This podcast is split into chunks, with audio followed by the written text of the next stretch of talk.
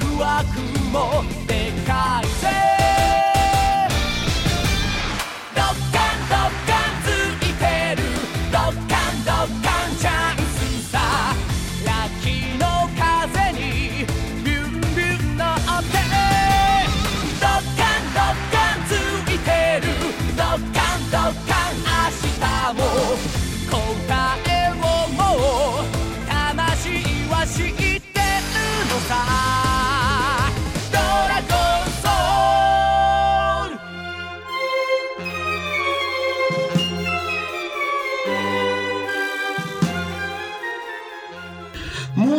noches con todos los Saiyan Cinamix que ya se andan conectando en estos momentos a esta nueva edición de programa, a este especial a de esta semana que le estamos dedicando a, también aquí en la hora dragón de Radio Butaca 12, siendo eh, miércoles 19 de abril. Ya empezamos otro nuevo programa de colección. Como ya les había mencionado el miércoles anterior, nosotros esta semana íbamos a tener una, digamos, una edición extraordinaria, digamos, una edición eh, muy, muy especial que arrancó este domingo último con el programa Geek Show de nuestro amigo Juanca, en el cual eh, se abrió, eh, digamos, el especial dedicado al género Tokusatsu Super Sentai.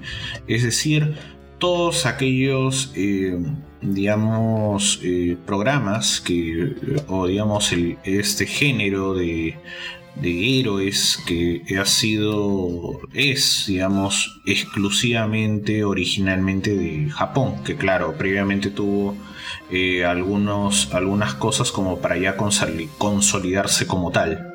Ah, muy aparte del anime, ya que este es un género netamente eh, live action, ¿no? con actores de carne y hueso.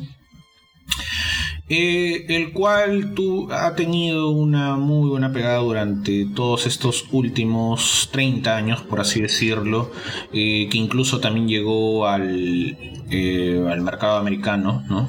Eh, con Power Rangers, por lo cual eh, en esta semana tanto con Geek Show y bueno, el lunes quienes sintonizaron eh, el programa de nuestro amigo Rezu eh, con su especial de hoy animes dedicado a Evangelion y también a, lo que es este género del Super Sentai, yo pasaría a continuar con el mismo, pero ahora ya llevado a Dragon Ball. Es decir, todo lo que se ha visto de este género denominado el Super Sentai lo vamos a, digamos, a reseñar durante todo el programa exclusivamente para ustedes con un contenido netamente dedicado que quizás por ahí van a ver algunas curiosidades o alguna información que yo estoy seguro ustedes se van a quedar wow que esto estaba relacionado con lo de aquí este spin-off con el de allá o esta ova sí todo eso lo vamos a tener no, Eh, no solamente nos vamos a centrar en una de las fuerzas especiales muy conocidas por todos ustedes sino además también vamos a ver cómo abarcó todo el género durante toda la etapa de Dragon Ball e incluyendo las obras que nos ha dedicado el maestro Akira Toriyama. Bien, entonces les comento que en estos momentos ya pueden ir participando, seguirnos en nuestras redes de Butaca 12 por YouTube y Twitter. También nos pueden escuchar como ya saben, todos los días, las 24 horas del día desde la web butaca12.pe. Además, también descargar la app Butaca 12 para que la tengan ahí de manera inmediata desde la Play Store. También comentar, dejar algunas consultas, pedidos musicales, que ya por cierto por ahí ya me los han hecho, los cuales ya eh, uno de ellos mencionaré en el programa. Eh, que lo pueden realizar como ya saben ya de, nuestro grupo de Discord, nos encuentran como Butaca 12 y en el caso del Telegram lo encuentran en la página web de butaca12.p en uno de los botones que los va a redirigir al eh, rolear la página. Perfecto, ya ya como se dice, yo ya quiero empezar de una vez, yo ya quiero ya comentarles ya todo lo que, toda esta info que eh, quiero que conozcan ustedes, quiero que la disfruten, quiero que se asombren, quiero que, digamos, invoquen a Shenlong de la emoción. O sea, quiero que, que sepan todo, todo, todo en realidad, todo esto bien sintetizado eh, para ustedes y con la mejor música que eh, tenemos de Dragon Ball. En este caso, especialmente dedicado a lo relacionado a, bueno, al, a lo de las fuerzas especiales, ¿no? Como el caso de las Ginyu y otras cosas más de la serie que iremos mencionando durante el resto del programa. Y ustedes mismos se van a ir dando cuenta de eso y además también por ahí mencionar alguno que otro tema, sus nombres y eso para que como ya saben puedan eh, ubicarlos o también encontrarlos eh, de cualquiera de las páginas eh, por internet. Bueno, sin más ya ya estamos ya para comenzar, vamos a pasar a uno de nuestros bloques musicales y en minutos ya estaremos regresando con toda, con toda la información con respecto a este gran género del Super Sentai que por cierto también es otro de mis favoritos, el cual ya lo estaré mencionando más a detalle en el siguiente bloque de programa aquí por la hora dragón y solo en Radio Butaca 12.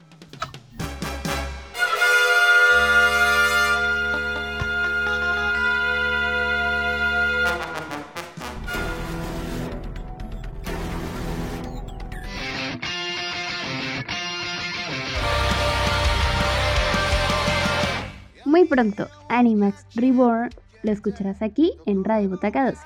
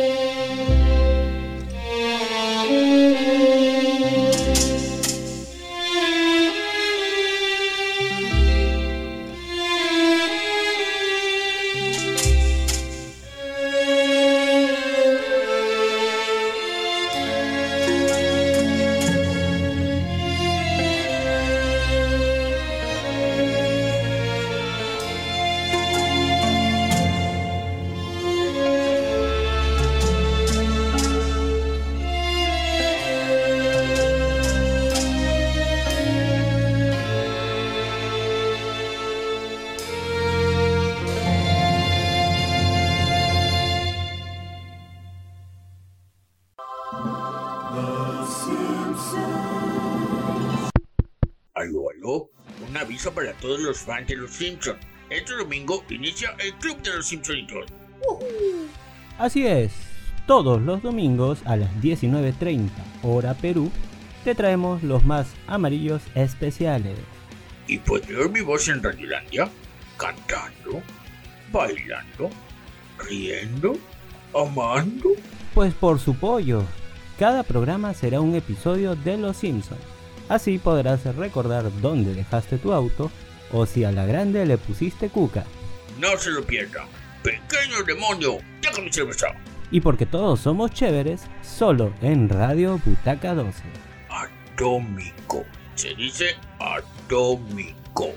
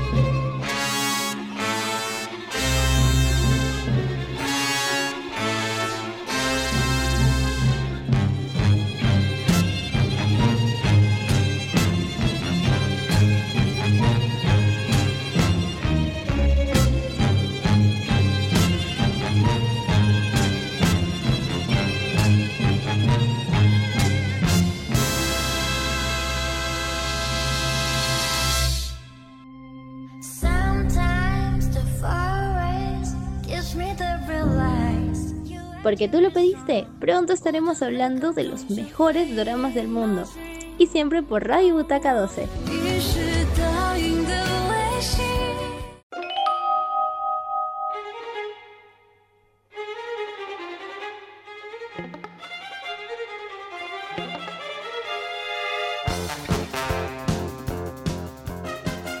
Ya estamos de regreso en este nuevo bloque de programa aquí en la Hora Dragón de Radio Butaca 12 con su amigo Bruno J.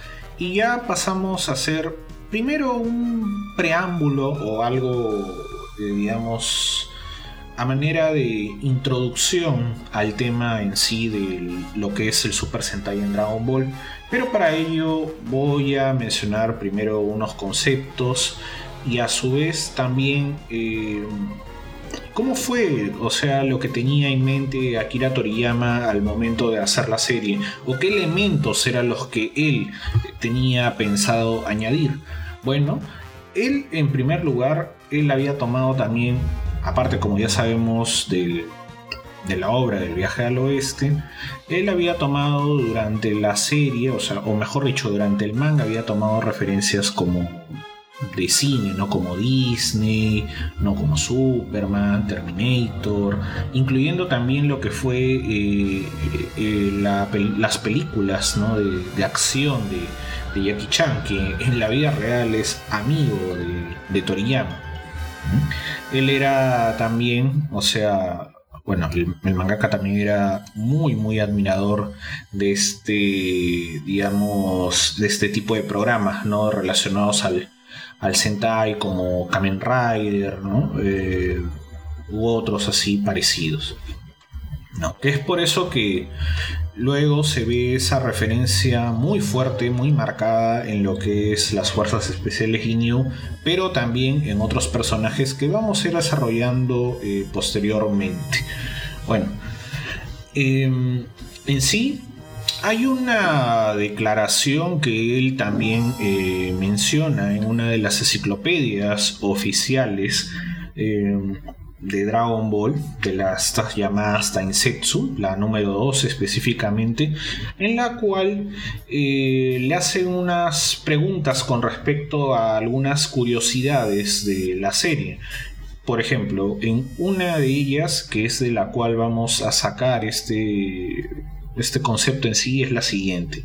¿no? El entrevistador le pregunta, los adversarios se hacían aún más fuertes y aparecieron las fuerzas especiales de Ginyu. Entonces Toriyama responde, las fuerzas especiales estaban dedicadas a mi hija, a quien le gustan mucho las series de Sentai. Como saben, bueno, el subgénero del cual eh, hacemos mención, de estos guerreros, ¿no? de estas fuerzas especiales. Como ella las veía siempre en la TV, acabé introduciéndolas en la serie. Es decir, bueno, ya Toriyama ya tenía un concepto de esto y a su vez ya con, con el tema de ese gusto que tenía su hija, también ya eh, decidió incluirlo de alguna forma.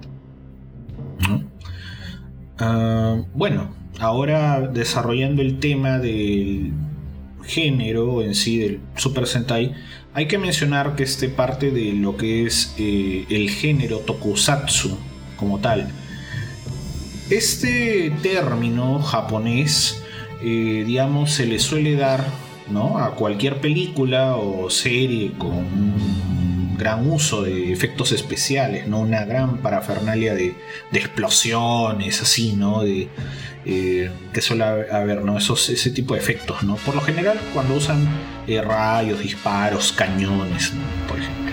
Pero de este tokusatsu en sí, este género, se derivan tres eh, subgéneros, ¿no? Uno de ellos es el Kaiju, que vendría a ser esas películas en donde se ven lo que son estos monstruos gigantes, ¿no? Que suelen aparecer mucho en el cine japonés, ¿no? Ustedes deben recordar, por ejemplo, a a Godzilla, ¿no? Eh, a King Kong, ya. Ese tipo de, bestias, ¿no? Eh, es algo muy recurrente en este país, ¿no? Em, bueno, Luego ellos tienen esta peculiaridad, ¿no? Que suelen destruir, por ejemplo, lo que son grandes ciudades, ¿no? Que enfrentan a los humanos, ¿no? Pero como dije, la que más destaca de esto es Godzilla. Bueno, ahora, con respecto al otro término que se desprende de aquí vendría a ser el Sentai, que esto sí es netamente relacionado a lo que son unidades o escuadrones o fuerzas especiales o bueno, o también comandos estelares, porque usan también estos términos como Lyman, por ejemplo, eh, que son, digamos, como comandos de ataque del ejército japonés. es decir, Super Sentai vendría a ser como en significado ¿no? del japonés al español, Super Escuadrón. También tenemos lo que es el concepto de algunas series que usaban este, lo que son robots gigantes, ¿no? Eh, eh, o las series Mecha, ¿no? Por ejemplo, ¿no? Como el caso de Gundam, eh, Massinger Z, ¿no? Así. Entonces, estos tres elementos, lo que vendría a ser el Kaiju, el Sentai y lo que son los mechas, dieron posteriormente como una fusión de conceptos que fueron reflejadas en series que formaron a ser parte de lo que ofreció Toei Company entre los 70 y los 80 y de ahí hasta la actualidad. Sí, en realidad es un género que aún se sigue difundiendo en, en Japón hasta el día de hoy. Y es por eso que, bueno, eh, Toei Company eh, decidió incluso algunas de estas eh, franquicias o subprogramas difundirlos a nivel internacional. Uno que otro sí llegó a ser conocido, otros quedaron solamente en Japón, otros fueron, como en el caso de Estados Unidos, ¿no? con Power Rangers, que digamos fue otra versión, pero se mantenían los trajes, se mantenía el concepto de los villanos y todo eso, ¿no? Entonces, hay que mencionar también algo más, que hubo algo previo ¿no? a esto, que fue el concepto que añadió la serie del Spider-Man japonés o Spider-Man ¿no? para, para allá para Japón, que él introdujo el concepto del robot gigante ¿no? con su famoso leopardón, que eso Toy Company lo tomó y de ahí ya eh, lo incluyó en su serie de programas denominada Super Sentai Series. De ahí ya vienen todo lo que vienen a ser eh, series como Kamen Rider, Bioman, Lightman, Jivan, Flashman y gran parte de estas series que sí, nuestro compañero Juan Carlos mencionó en el programa del domingo pasado, que por cierto lo pueden eh, volver a escuchar en Spotify con toda esa información completa, incluyendo también algunos soundtracks de estas series. ¿Sí? Ahora, ya que he hablado todo esto, eh, teniendo ya el concepto en sí ya de, lo que viene a juntar este tipo de programas del Super Sentai, es algo que vamos a ver, o bueno, hemos visto, ¿no? pero quizás algunos eh, no lo conocían del todo, pero que fue muy, muy, muy recurrente tanto en la serie, tanto en las películas, y eh, bueno, también en algunos trabajos que también ha hecho a manera de spin-off, ¿no? A manera de mangas que no, llegaron a ser llevados al anime, algunos de estos. Pero que el maestro Toriyama de ahí lo enlazó en parte con Dragon Ball o digamos tomó también otras referencias más de Dragon Ball que ya estaré eso comentando en los próximos bloques y también con una de las fuerzas especiales, digamos, la, favorita o la emblema, que, fue en Dragon Ball Z como las fuerzas himno. Ya saben que está en la hora dragón por Radio Butaca 12.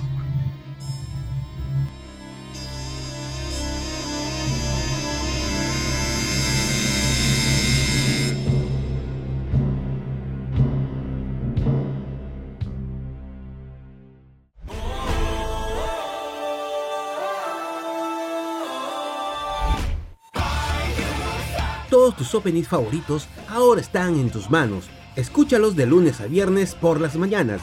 en www.butaca12.pe o descarga nuestra app Radio Butaca 12, la radio para ti.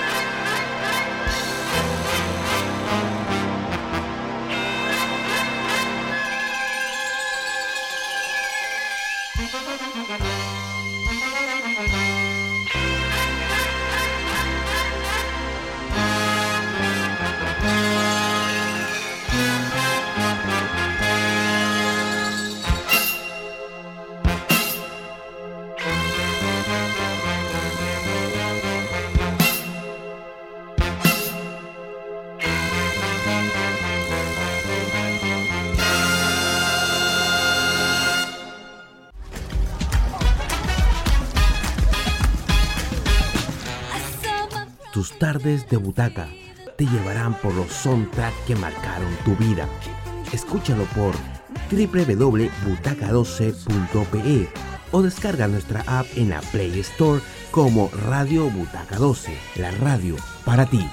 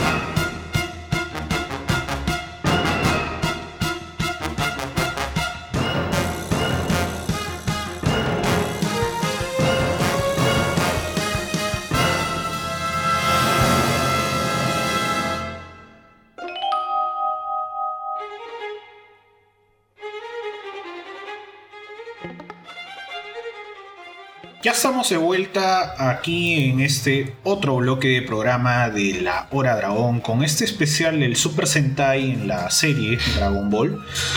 Bueno, ahora ya paso a mencionar, ¿no? Eh, lo que ya sería qué fue lo que se vio de este género, ¿no? De este tipo de programas que digamos Toriyama pasó a incluir eh, como conceptos, ¿no? O incluso tomando referencias de algunos de esos personajes aquí en la serie.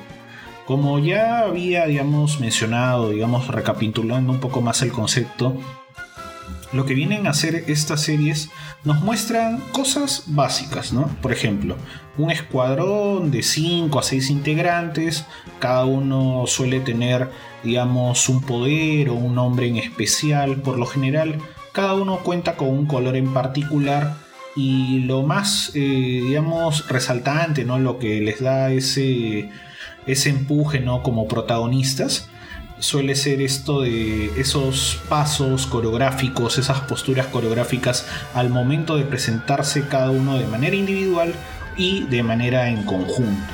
Luego también este mismo equipo, ¿no? este equipo Sentai, llega eh, a usar por lo general eh, robots, ¿no? que cada uno que luego pasarían a fusionarse todos estos en un robot super gigantesco para poder, eh, digamos, enfrentar a amenazas o a enemigos mayores, que en este caso, por lo general, son villanos que pueden venir también del espacio y que usan monstruos que por lo general eh, primero empiezan con un tamaño normal, pero luego pasan a, crecer también, ¿no? Como monstruos gigantes, ¿no? Es como, por ejemplo, ¿no?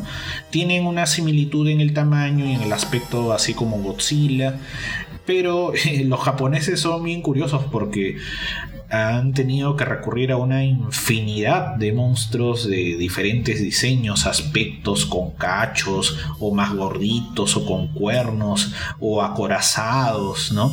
Entonces, para darle, digamos, un mayor realce a este tipo de villanos. Y es así como se mezclaron este tipo de conceptos, los cuales pasaremos a ver en la serie. Por ejemplo, si nos remontamos al Dragon Ball de los primeros capítulos, Debemos recordar que, por ejemplo, ¿no? cuando Ulon hizo su primera aparición, en una de sus transformaciones, eh, seguro se les va a venir a la mente esa cuando él se transformó en uno de esos mechas y que tenía su plato de sopa. Sí, fue tomado, digamos, de este tipo de personajes.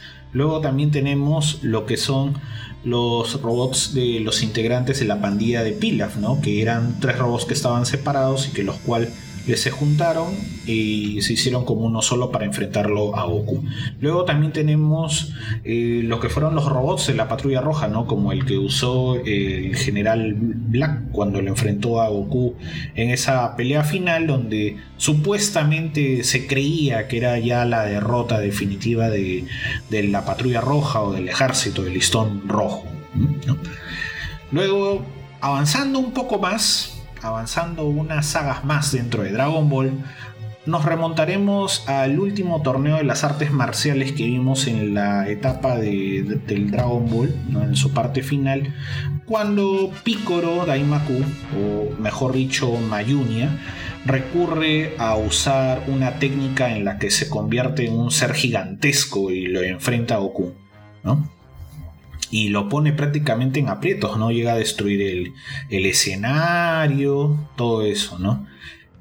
Y también vamos a ver que digamos fue eh, otra de las transformaciones de, de, gigantes, ¿no? Así enormes, como lo que se nos mostró con el Osaru, ¿no? O con la primera de las transformaciones que tuvo Goku cuando era niño, ¿no? que se transformó en este mono gigantesco, que incluso hay una referencia en la segunda película de Dragon Ball, la leyenda de la princesa durmiente, ¿no? Castillo Embrujado, en donde hay una parodia, ¿no? cuando él se transforma ¿no? en el osaro gigante, que él agarra al, personaje de Lunch, ¿no? Como de las tiritas de su vestido, ¿no? Haciendo alusión a esa escena épica del cine, ¿no? Cuando King Kong, este, eh, digamos, toma como prisionera a la protagonista de la película. Luego de eso también recorremos cuando Cell, ¿no? cuando ya estaba, digamos, siendo vapuleado por el Gohan Super Saiyan 2, él tiene que recurrir a una transformación gigantesca, ¿no? Estaba en fase 2, pero decide hacerse como un gordo gigante, ¿no? Y entonces quería explotar con la Tierra, pero Goku, bueno, como vemos, él se despide de todos y usa la teletransportación para irse, al planeta de Kaiosama y, hacer que explote ahí ya no en la Tierra. Una manera de salvación, una de las más eh, penosas que nos dio esta parte de, Dragon Ball Z. Bueno, también habría que mencionar a los dragones, no tanto Shenlong y Porunga, pero en el caso de ellos, bueno, fueron eh, a manera de, de como se dice, de, dioses, ¿no? Que otorgaban esos deseos, pero no tenían una finalidad como de atacar, ¿no? A, las personas o de, o de destruir las ciudades, ¿no? Como sí lo mostraron los otros tipos de eh, ¿no? De, de, este tipo de monstruos. Luego, ya para la etapa de eh, incluso ya inicios, ¿no? Que, se nos dio es, esa entrada de la saga de Majin Buu, cuando ya Gohan ya está adulto, ¿no? Originalmente él quería combatir a, los villanos, ¿no? Eh, pero sabía que su identidad estaba en riesgo. Entonces, él acude con Bulma para que le haga el diseño de un traje con el cual pasa él a denominarse como el Gran Sayama. La peculiaridad de este personaje que usa este, un reloj, ¿no? que, con el cual puede maniobrar, eh, hacer aparecer y desaparecer su traje de manera inmediata, con un casco también muy sofisticado. Y al momento de, él de presentarse, recurre a este tipo de, eh, como se dice, movimientos eh, como posturas, ¿no? Poses, ¿no? Que suele hacerlas muy, muy, muy bien trabajadas, incluso sin querer, él impresiona a Videl en medio de todo eso, a manera de un superhéroe. Y es, obviamente, es algo muy, muy, muy influenciado por estas series de, los Sentai. Pero, eh, como ya había dicho en un inicio, el escuadrón que en Dragon Ball Z pasa a, tomar ese, ese tipo de características ¿no? de lo que es el Sentai en sí ya de una manera mucho más notoria, eh, mucho más, eh, digamos, interesante también, porque digamos que fue la versión de Toriyama que puso para la serie y que fue una de las que hasta ahora creo yo sigue siendo una de las preferidas por muchos, porque incluso hasta eh, actores de cine lo han imitado, en algunas eh, celebraciones o de repente en eventos deportivos también se ha visto que han parodiado a las posturas de las que conocemos como las Fuerzas Especiales Ginyu o el comando superpoderoso que tenía el emperador Freezer, del cual eh, tenemos sus cinco integrantes, quienes vienen a ser eh, Gurdo, eh, Rikun, Boder, Giz y el Capitán Ginyu. Cada uno de ellos tenía una peculiaridad, por ejemplo, ¿no? por ejemplo, Gurdo era más con el tema de los poderes telequinéticos, eh, Rikun era más que todo con su fuerza, ¿no? su super fuerza. Eh, Boder era más que todo era el, tornado azul, era su, destacaba bastante su rapidez, ¿no? Cuando en esta pelea que tiene con, con, Goku de hacerle una exhibición y demostración de poderes junto a Giz, el magma rojo, ¿no? que también le mostraba ese, esa rapidez, por así decirlo, que a Goku le inmutaba y le, le valía un comino lo que ellos estaban haciendo con todos esos movimientos. Y bueno, y ahí ya tenemos a Ginyu que tenía la peculiaridad de hacer lo que son los cambios de cuerpo, ¿no? Cuando pasa a cambiar el, eh, cuerpos ¿no? con, con Goku, ¿no? y, pero lamentablemente él no pudo manipularlo del todo, ya que, eh, si bien es cierto, podía cambiarlo, más no poder controlarlo en su totalidad. ¿no? Había una, una, como si es un obstáculo ahí para poder tener la posesión de su cuerpo en toda su totalidad. ¿no? Lo que destaca de ellos es que, eh, bueno, se enfrentaron a Vegeta y, y, lo, y curioso esto, porque Vegeta es el que suele derrotar a los cinco, en realidad. A cada uno de una forma distinta lo va, eh, como se dice, derrotando, ¿no? humillando incluso. Luego ellos pasan, eh, bueno, los cuatro, ¿no? Eh, que son Sin pasan a ir a lo que es el planeta de Kaiosama una vez que mueren ellos pero que curiosamente son derrotados por Ten Han, por Yamcha y por Chaos y mandados al inframundo. ¿no? Ginyu, como sabemos, se queda ¿no? como una ranita cuando eh, Goku con las justas eh, salva a Vegeta de que Ginyu tome posesión de su cuerpo y en eso una rana se cruza en, medio de Ginyu y, Vegeta y pasa ahí a hacer el cambio de cuerpos con este animal. Tuvo que pasar varios años, ¿no? Que eh, esta rana viaja a la Tierra, ¿no? Que es algo que ya lo vemos en Dragon Ball Super, que se pudo haber visto, creo yo, en la película de la resurrección de Freezer, pero decidieron ponerlo como un extra en la serie animada eh, cuando Tagoma llega a la Tierra, ¿no? Con todo el ejército de Freezer. Y en eso Ginyu usa sus tretas y ahí como que hace el cambio con, con Tagoma, ¿no? Y pasa a apoderarse de su cuerpo.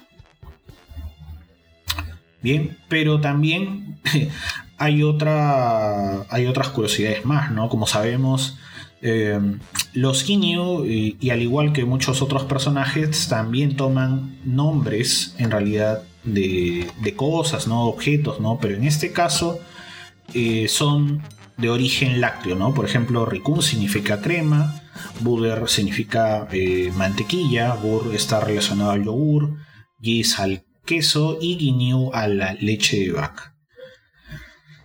Algo que nos ofreció en, eh, como se dice, el, juego del Kakarot en, su enciclopedia, que añadió algunos conceptos más que no se habían visto en la serie, fue el de un integrante más de estas fuerzas especiales, como lo fue Bonju. Ella era una chica que formaba parte de estas fuerzas especiales que tiene un aspecto muy similar a Gis Originalmente lo diseñó también Akira Toriyama. Y ella en un inicio era clave, ¿no? Guiño ya la había designado, eh, como se dice, para ser parte principal de, este cuerpo de élite. Pero lo que nos menciona también el juego del Kakarot es de que eh, cuando Goku, o sea, ya estaba en la Tierra, ¿no? Con estas naves ¿no? de las fuerzas especiales, eh, el androide 21, que es un personaje eh, que era también exclusivo de otros juegos, pero también pasa a ser parte de esta historia, encuentra unos datos extras sobre este personaje, el personaje de Bond. Y bueno, de acuerdo a lo que menciona la enciclopedia, decía que ella en realidad había sido excluida por el hecho de que no podía hacer las posturas, ¿no? las poses de combate ¿no? al momento de presentarse y que por eso Ginyu la descartó eh, de manera definitiva. También recordemos que eh, el especial, o mejor dicho la OVA que salió en el 2008, Goku y sus amigos regresan, los personajes abocado, aboicado, fueron eh, también comparados con este, estas fuerzas especiales, ¿no? que digamos, bueno, Goku se dio cuenta con ellos de que tenían un rango muy bajo debido a las descripciones que les dio Tarbell, el, hermano de Vegeta, sobre estos dos eh, ex integrantes del ejército de Freezer. Bueno, también ha habido otro dato extra, eh, casualmente hablando de esta OVA, y quien se encargó de hacer la versión manga de, la misma, eh, Naho Oishi, también creadora del episodio de Bardo.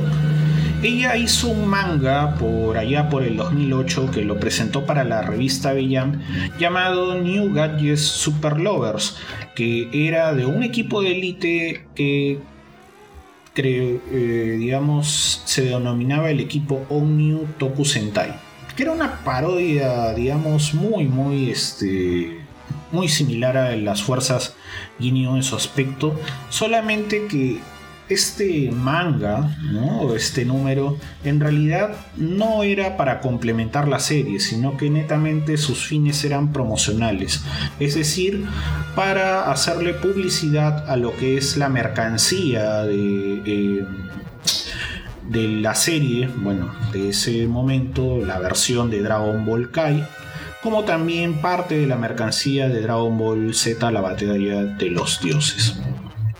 Bueno, hasta aquí ya hemos llegado a lo que es toda esta parte de desarrollo de las fuerzas especiales Ginyu, pero en el siguiente bloque vamos a hablar de otros personajes, otros momentos de la serie en los cuales también se vio parte de lo que ha sido eh, tomando estas referencias y también diría, creo yo, un homenaje al, a este género, digamos, a estos programas del Super Sentai.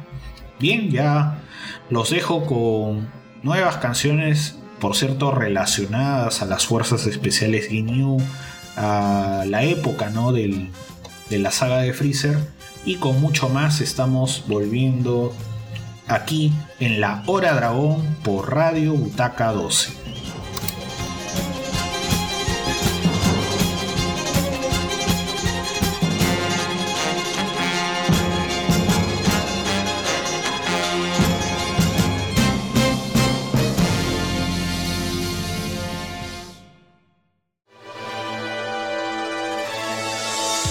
Si te perdiste un programa de La Hora Dragón, puedes volver a escucharlos en Spotify como los especiales de la película Dragon Ball Super Hero, Dragon Ball Su Paso por la TV y el cine, la saga de Cell y las canciones de las películas de Dragon Ball Z, y solo aquí por Radio Butaca 12.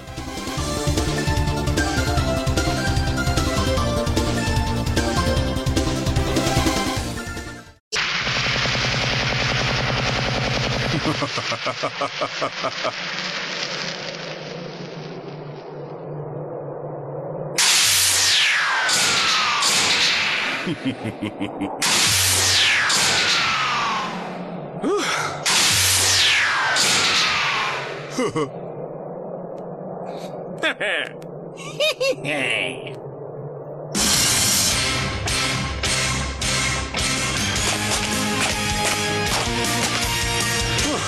Fuerza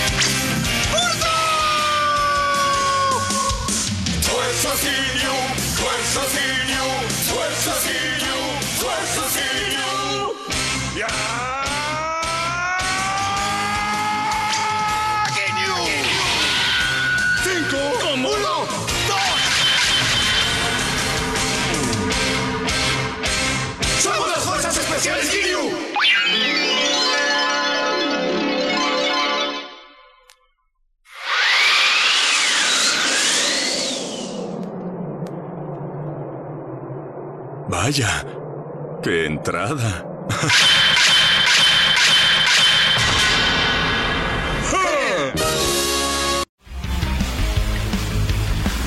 Si te gustan los cómics, series, animación y mucho más, Geek Show es para ti.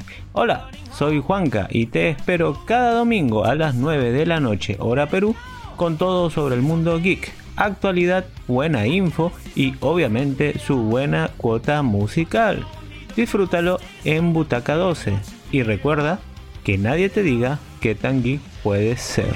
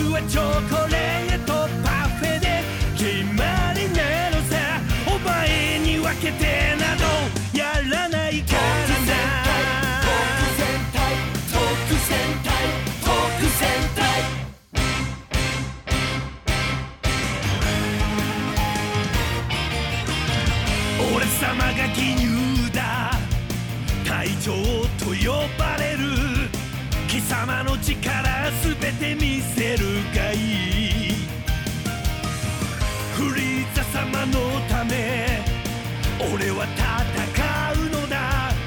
貴様が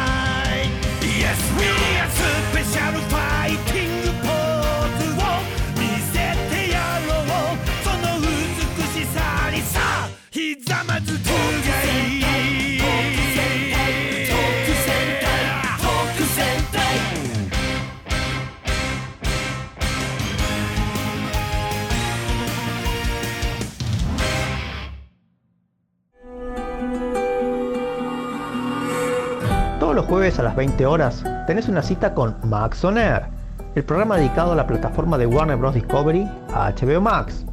Novedades de DC, noticias random, polémicas, opinión de series y películas. Te espero todos los jueves a las 20 horas en Radio Butaca 12. Descarga la app de la Play Store. Chau chau.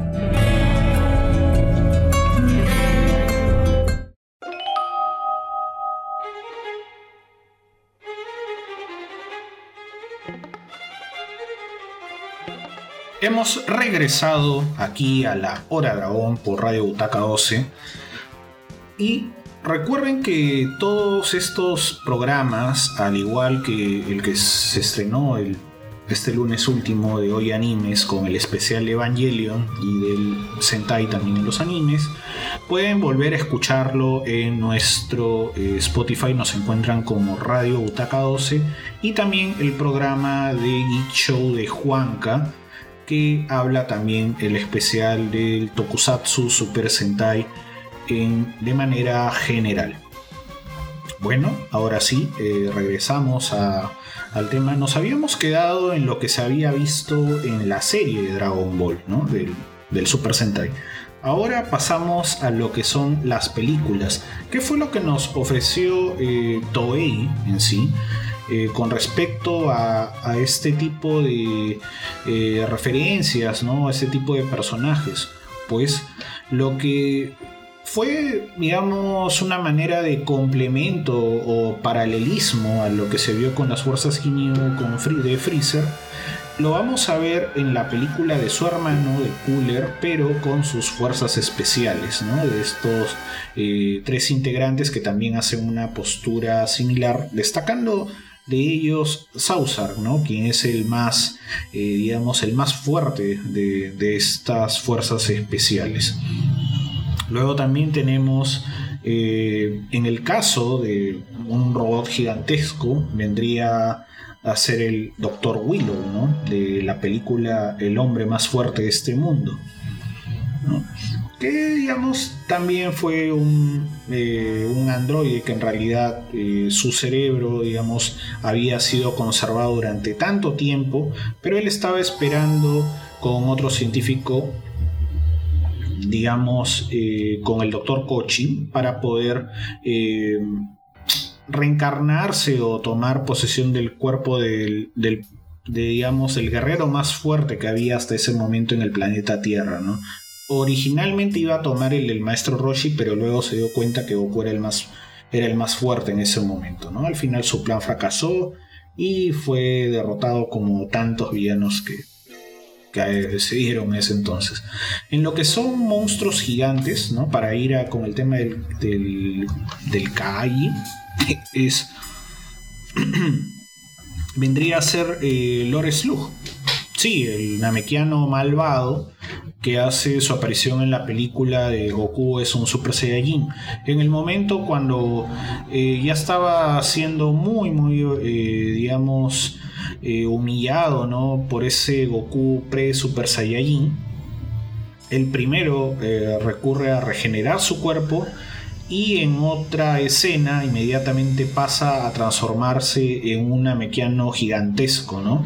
Algo similar a lo que se vio con eh, ¿no? Cuando era Mayunia en Dragon Ball, ¿no? El final que lo había mencionado. Luego, en la película de Metal Cooler o Los Guerreros Más Poderosos, recordemos que también este personaje, cuando hace su regreso, ¿no? El- este hermano de Freezer, en la parte final de la película, él adquiere un aspecto muy gigantesco al fusionarse con la Big Star. ¿No? Digamos, se ve como unos cableados, así como que tiene parte de su cerebro del, cooler original fusionado con esta máquina o estos, digamos, este planeta reciclado de, de instrumentos tecnológicos, ¿no? Y pasa a tener un aspecto muy muy muy gigante. Incluso se ve no él cómo lo domina Goku en un momento lo agarra eh, todo su cuerpo lo digamos como para despedazarlo pero gracias a Vegeta que llega a tirarle un ataque y Goku se escapa de las garras de Metal Cooler y al final lo ataca con su este ataque digamos sacado así de, de, de la manga como se dice para darle este golpe final Luego tuvimos ya unas películas después para eh, llegar a la película El combate final o la de Bio Broly, en la cual ya cuando ya parecía que ya lo habían derrotado a esta versión biotecnológica de, del Saiyajin, recordemos que era solamente eh, una entidad genética, él también pasa con esas sustancias que tenía en el organismo, pasa a hacerse un ser gigantesco, ¿no?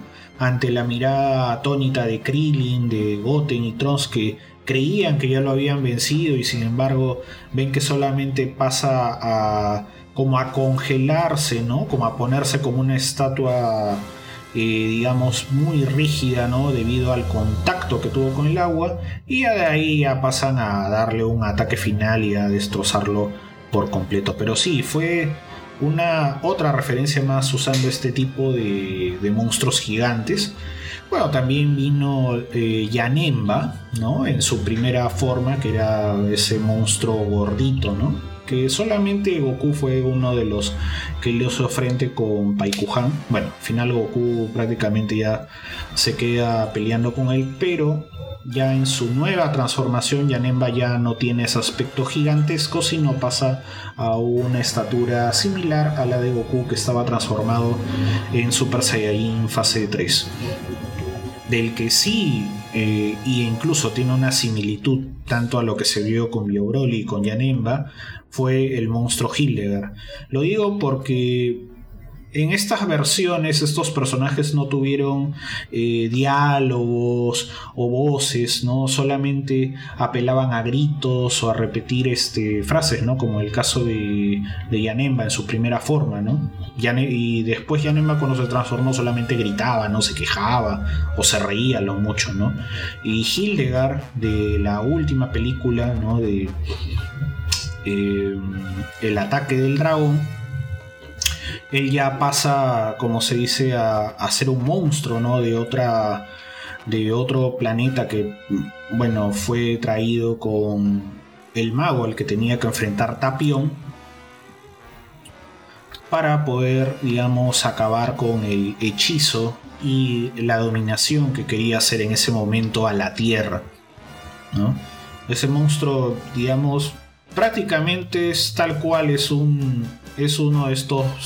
Para mí en ese momento era como ver un. Era ver otro Godzilla o algo así, ¿no? Y que todos tenían que hacerle frente hasta buscar su punto débil que Goku ya, como se dice, al último se da cuenta de ello y ya pasa a derrotarlo con uno de los ataques, diría, de los más exclusivos que tuvo solamente eh, las películas. Y bueno, eso ya idea por Takao Koyama que se encargó de, introducir esto ahí y también que también lo vimos en, luego en Dragon Ball GT. Y bueno, lo que ya les había mencionado, que era el tema de Ginyu, que había hecho el cambio de cuerpos con Tagoma en la película de Fukatsu no F o la resurrección de Freezer. Bien, hasta aquí los dejo con esta parte de las películas y luego pasamos a continuar con otro bloque más, pero ya digamos, centrado en lo que se vio eh, posteriormente. Probablemente tuvieron que pasar 30 años para que, digamos, el concepto como que se eh, mantenga o como que regrese, ¿no? De, de, lo de las fuerzas especiales Ginyu, pero ya en otros personajes de Dragon Ball Super, que estaré hablando en el próximo bloque aquí en La Hora Dragón y solo por Radio Butaca 12.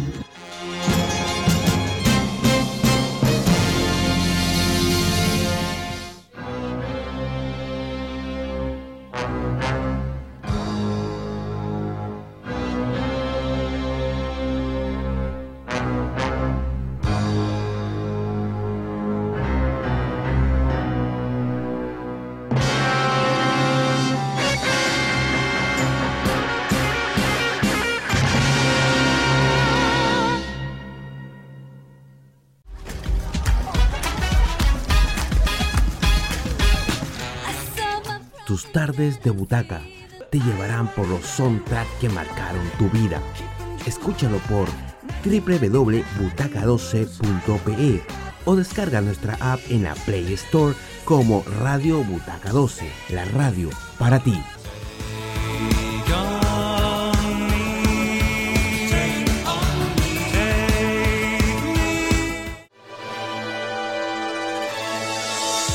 Si te perdiste un programa de La Hora Dragón, puedes volver a escucharlos en Spotify como los especiales de la película Dragon Ball Super Hero, Dragon Ball Su Paso por la TV y el Cine, la saga de Cell y las canciones de las películas de Dragon Ball Z, y solo aquí por Radio Butaca 12.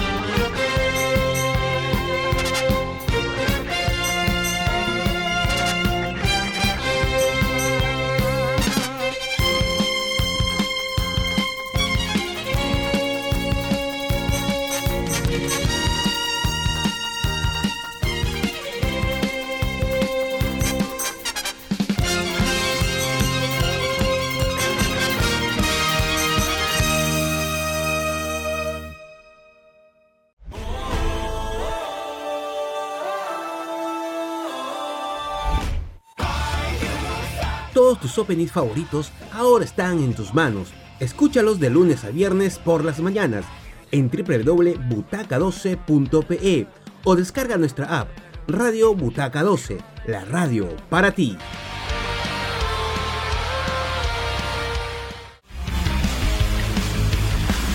Si te gustan los cómics, series, animación y mucho más, Geek Show es para ti. Hola, soy Juanca y te espero cada domingo a las 9 de la noche, hora Perú, con todo sobre el mundo geek, actualidad, buena info y obviamente su buena cuota musical. Disfrútalo en Butaca 12 y recuerda que nadie te diga qué tan geek puedes ser.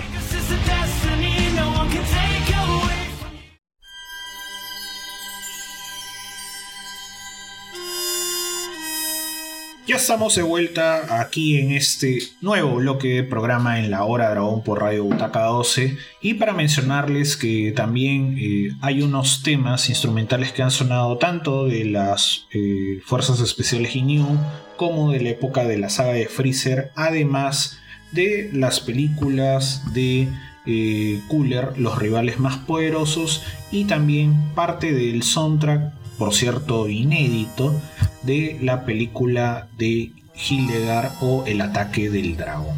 Bien, ahora, como ya había mencionado en el bloque anterior, ahora sí pasamos a lo que sería eh, lo que se vio de eh, Super Sentai en Dragon Ball Super.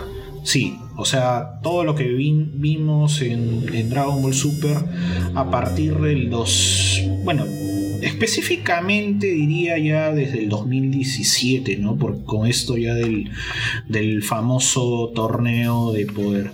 Aunque el Gran se llaman en las partes de relleno por ahí que hacía también su aparición, ¿no? Pero ahora centrémonos en lo que es el famoso torneo de poder. Recordemos que hubo este torneo que se tenían que enfrentar todos los universos por la supervivencia de sus integrantes, en el cual eh, destaca de, de este de uno de estos universos, ¿no? No sé si recuerdan al Gran Jiren, ¿sí? Con sus famosas tropas del orgullo, ¿no? Que, digamos, ellos al ser del universo 11, también son un grupo de guerreros, ¿no? Que llegan a tomar este nombre, ¿no? O en inglés también llamados los Pride Troopers. Y cuando ellos se presentaron, tuvieron, digamos, esa peculiaridad, digamos, esos, esos pasos, esas posturas muy similares tanto a las fuerzas especiales Ginyu y tanto a lo que es este género del super Sentai. También tenían un traje característico todos ellos, que era, en, este caso fue un uniforme rojo con, con negro, ¿no?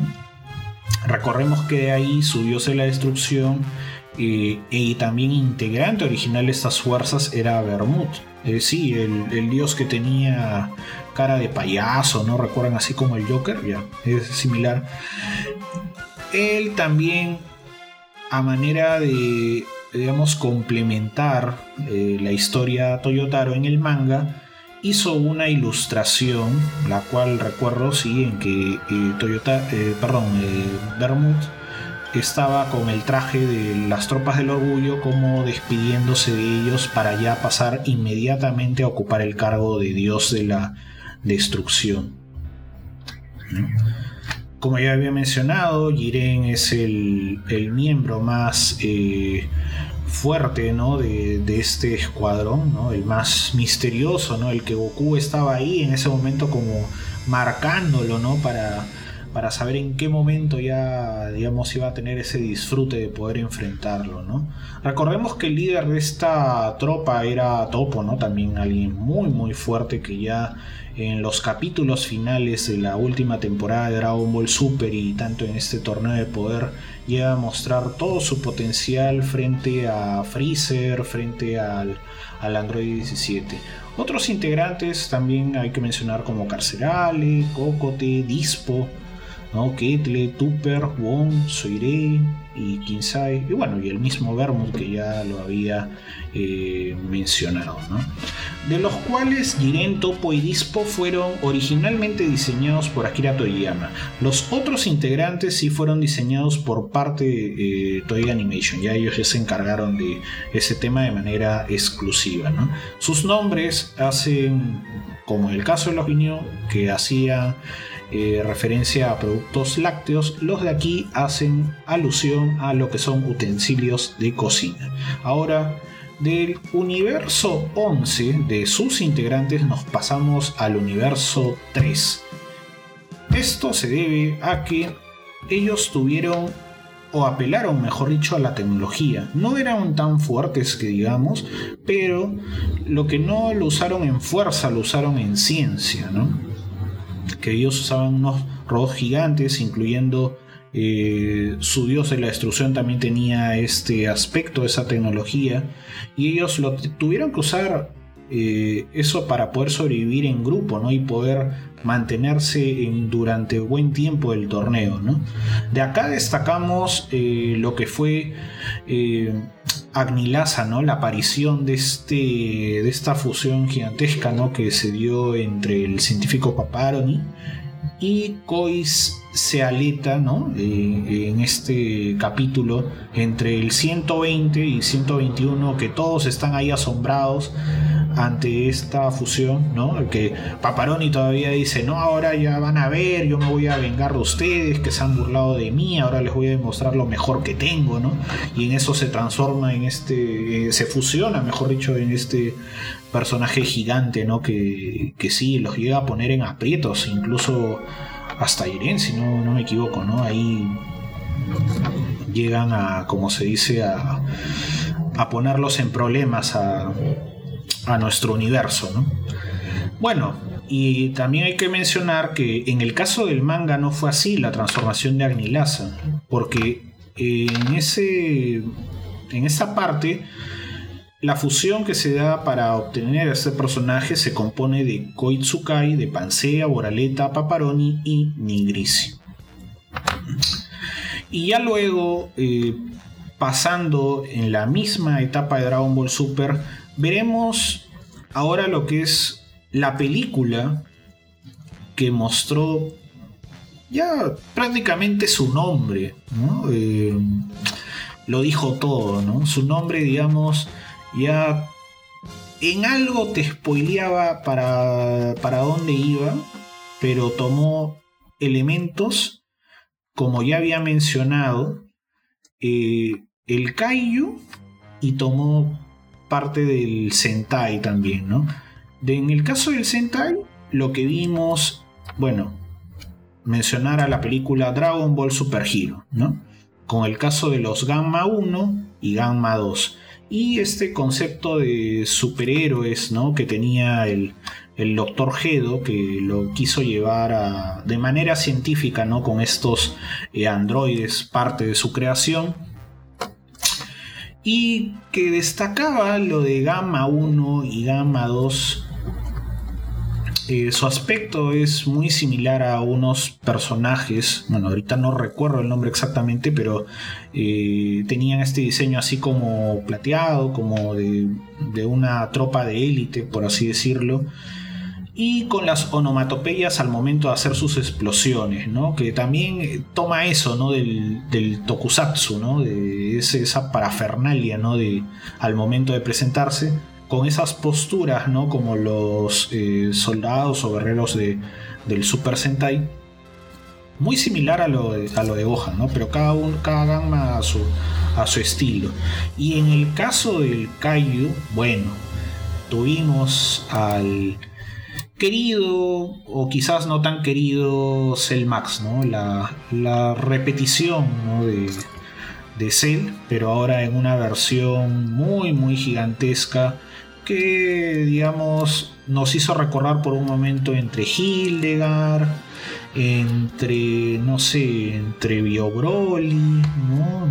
o del Cell pasado, que era en su gran mayoría, pero con otras características mucho más poderosas del personaje. Y también veamos que en el manga ¿no? de Dragon Ball Super, este capítulo de los superhéroes, ¿no? que tuvo previo a lo que se ve en la última saga de Dragon Ball Super Hero, que fue lo que nos mostró la, yo diría, el relevo de Goten y Trunks de ser los nuevos Gran Saiyaman a su manera, de estarse ahí desenvolviendo en, en su escuela ya como adolescentes y, y tomando esa responsabilidad como nuevos héroes. Bien, ya hasta aquí en esta parte del bloque. En el próximo, luego de estos nuevos minutos musicales y comerciales, ya vamos a pasar a hablar lo que fueron los spin-off y algunas otras obras del maestro Toriyama que también están relacionadas al género, al, Super Sentai, al Tokusatsu y que también eh, aunque no pareciera, pero sí son parte de, Dragon Ball. Lo cual ya voy a detallar, me esperan ahí, manténganse ahí que todavía no, no, hemos terminado, todavía esto tiene para más, aquí en la hora dragón por Radio Butaca 12.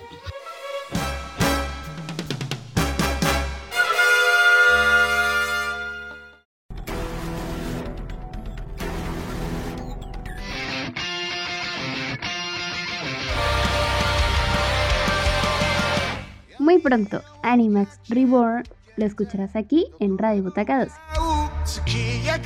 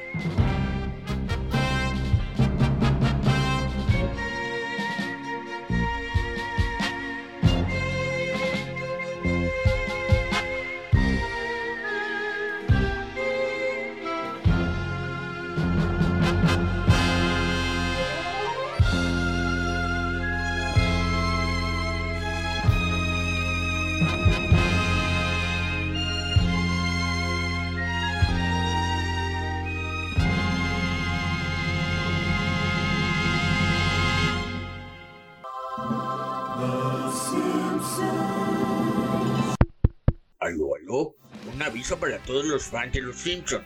Este domingo inicia el Club de los Simpsonitos.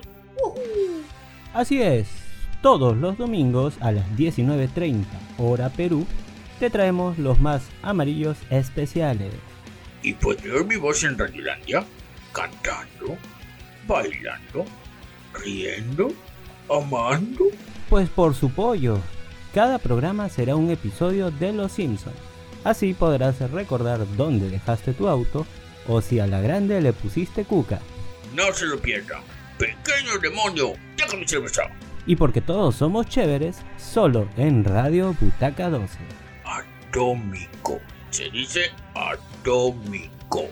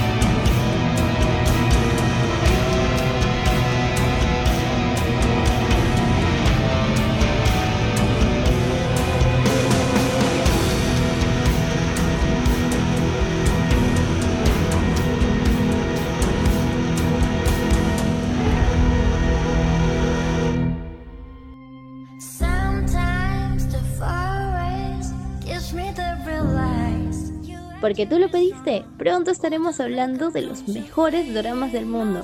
Y siempre por Radio Butaca 12.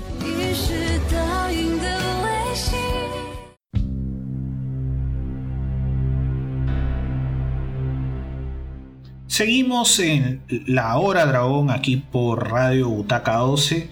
Y bueno, ya como les había mencionado en el bloque anterior, ahora pasaremos a lo que fue la obra de Toriyama, eh, entre comillas, fuera de Dragon Ball, no tan fuera del todo, ¿sí?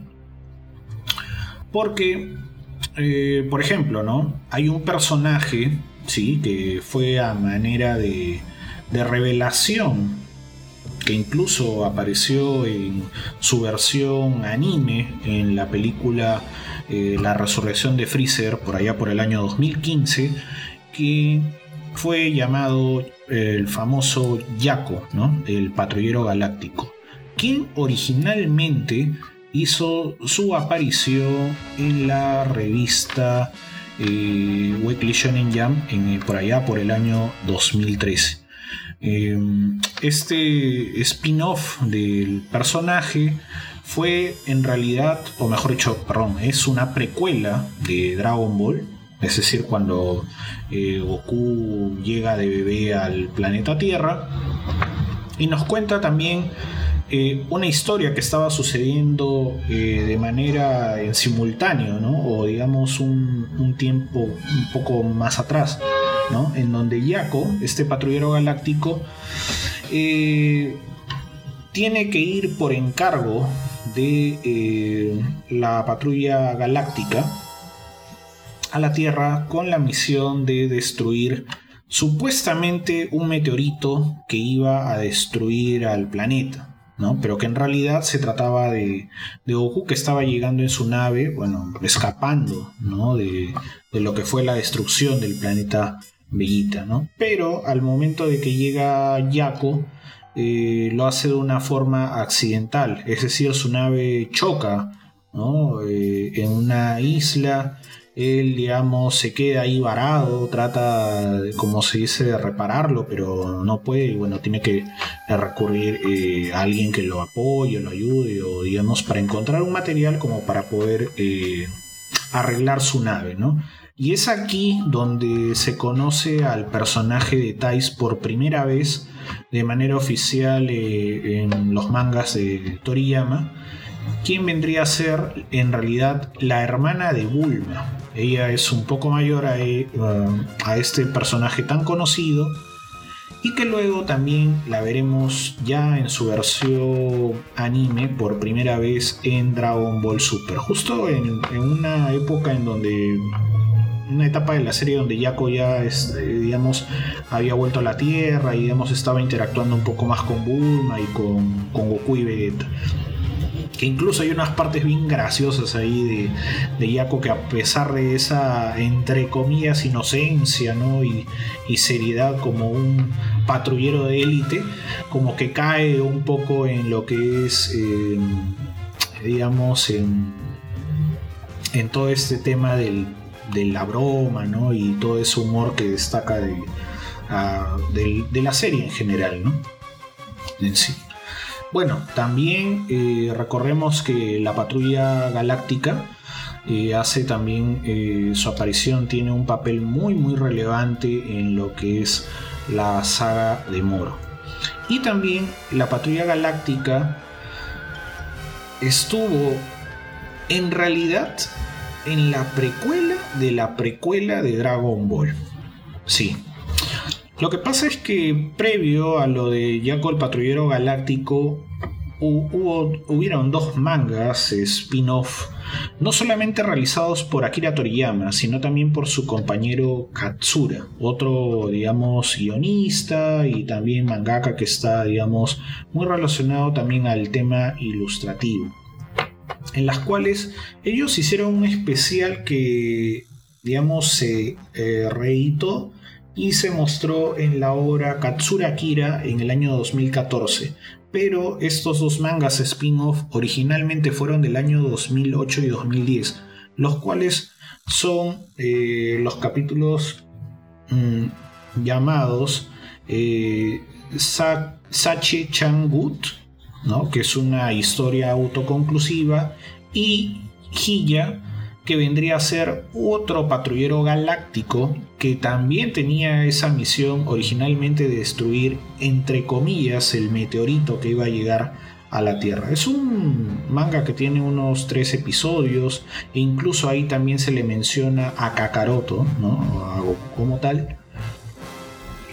Y digamos, eh, ambas historias están relacionadas a lo que es eh, información ¿no? de cómo es cómo fue en ese entonces la patrulla galáctica y digamos el tema que tenían que eh, cubrir misiones no ver qué, qué, planetas por ahí podrían estar en peligro ¿no? y en este caso la protección que le dan al planeta Tierra y bueno ya como una obra que digamos no no entraría en el canon de, Dragon Ball en general, pero que sí es propia del maestro Toriyama, eh, mencionaríamos o como un plus eh, la historia de Cashman, o Savings All Cashman, la que fue publicada el 12 de diciembre del año 1990 en la revista Bellam. Bueno, esta historia en sí trata de un policía espacial llamado Diora que al estrellarse en la Tierra con su nave lastima a Chapat,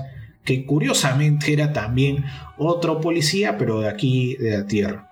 Entonces, Luego de este accidente, decide este policía espacial fusionarse con él, convirtiéndose en Cashman, digamos, con la finalidad de ser un, héroe ¿no? que proteja ¿no? ahí también la Tierra, pero a la vez poder conseguir recursos ¿no? a, a manera de un cazarrecompensas ¿no? para poder arreglar su nave, ya que él se había dado cuenta que con el mineral que podía arreglar su nave era el oro, ¿no? entonces para conseguirlo, bueno, tenía que cumplir misiones, ¿no? En este caso como un héroe.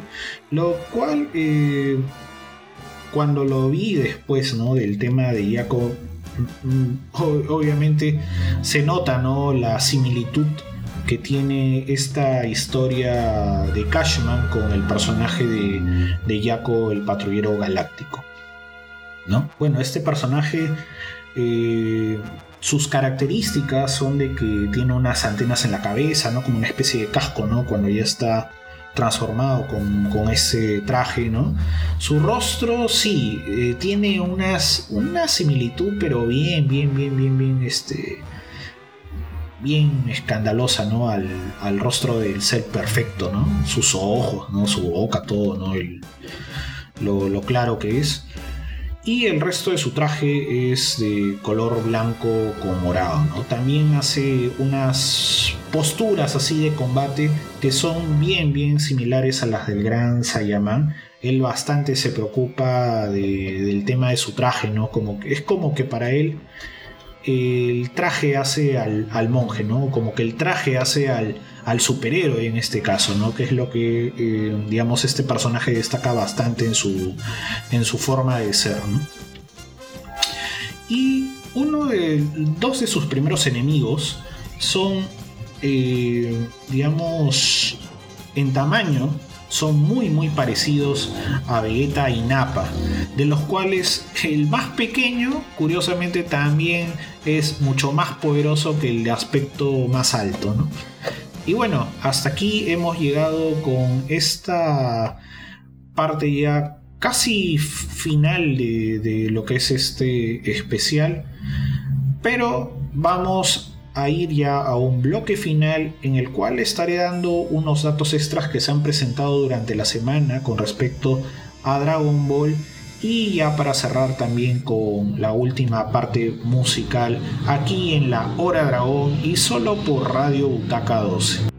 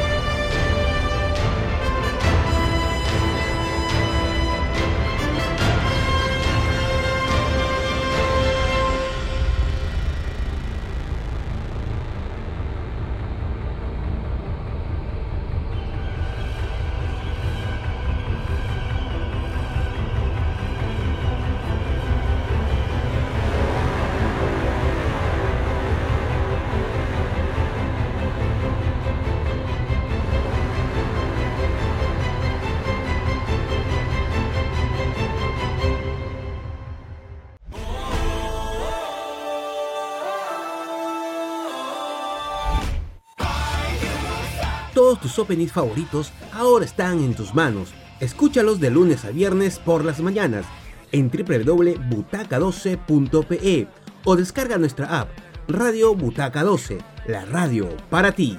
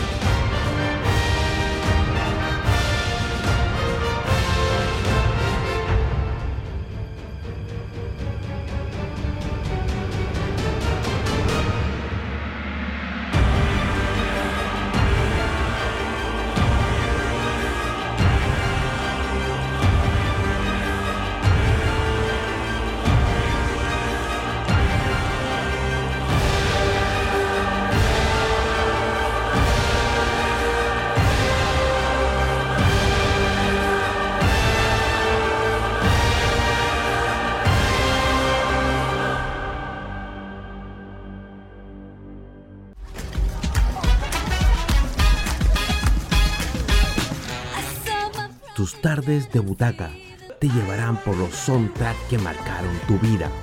Escúchalo por www.butaca12.pe o descarga nuestra app en la Play Store como Radio Butaca 12, la radio para ti.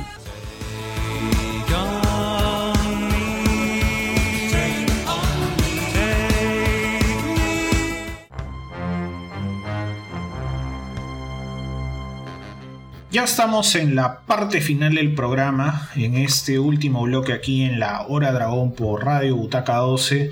Ya para mencionar lo que fue Dragon Ball en esta semana. Bueno, al parecer, como ya les había mencionado, eh, el sorteo, o mejor dicho, la votación que hubo eh, por parte de SH Figuarts, ¿no? de estas figuras de Dragon Ball, eh, al parecer, ese resto que van a hacer estaría ganando lo que es el Vegeta Scouter, que está ahí, que se pelea con, eh, digamos, el Vegeta Blue, ¿no? De la película de Dragon Ball Super Broly. Ahí la gente aún sigue cliqueando para ver cuál de estas, digamos, va a ser eh, más accesible para los coleccionistas de este, esta línea de, de figuras.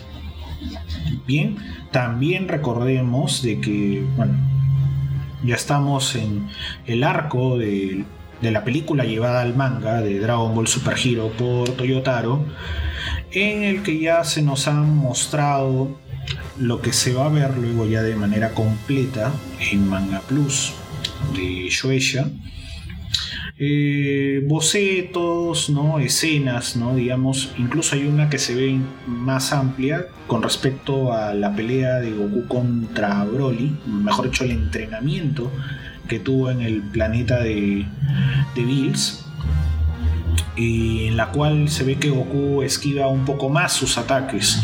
¿No? También Piccolo hace mención al tema de que eh, él podría estar ya casi a la par ¿no? Eh, bueno, perdón, no él, sino eh, los Gamma podrían estar casi a la par con el poder de, Goku y Vegeta, ¿no? En ese momento de, de, ¿cómo se dice?, de combate, ¿no? Al momento de poder enfrentarlos.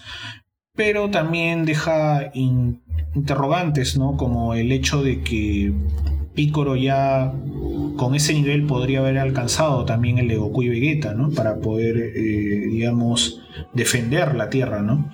Pero en el caso de Gohan aún tendríamos que esperar, creo, unos capítulos más o para poder saber un poco a detalle qué tan fuerte o incluso qué más podría hacerlo a comparación de su padre, Goku.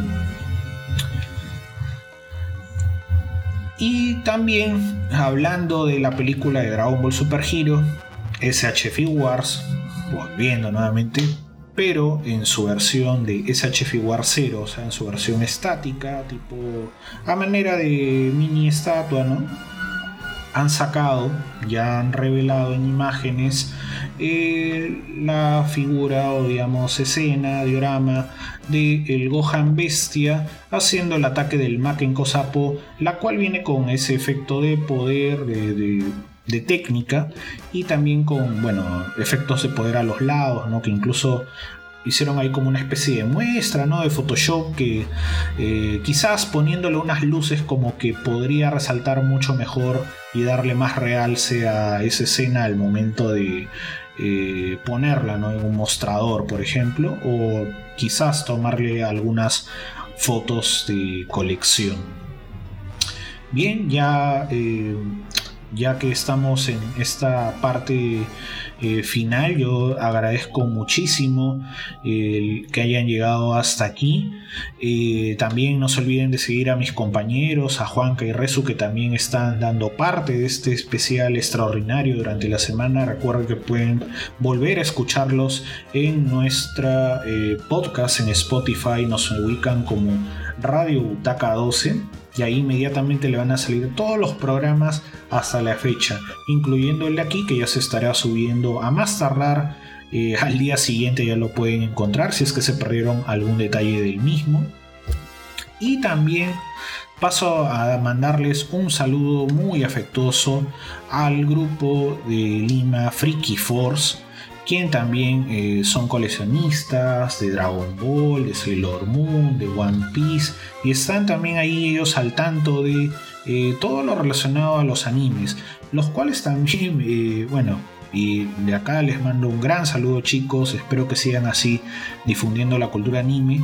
Y me han hecho un pedido también de un tema inolvidable, ¿no? emblemático, que vendría a ser el ending de Dragon Ball GT interpretado por Adrián Montalvo. Sola no estarás. Aunque algunos lo conocen como Caprichosa eres tú. Más suena a tema de Chayanne. Pero en realidad el nombre es Sola no estarás o lo encuentran también como uno de los primeros openings, perdón, endings de Dragon Ball GT. Bueno, ya los dejo con ese tema a manera de cierre y nos estamos viendo el próximo miércoles en un nuevo programa de Dragon Ball, el cual Prefiero no revelarlo, quizás sea la continuación de alguno que ya he mencionado antes, quizás tenga que ver algo también con este programa manera de conexión por ahí, quizás sea musical o de repente por ahí alguien puede darme alguna sugerencia en particular yo y aquí en la radio encantados de recibir sus eh, sugerencias, pedidos.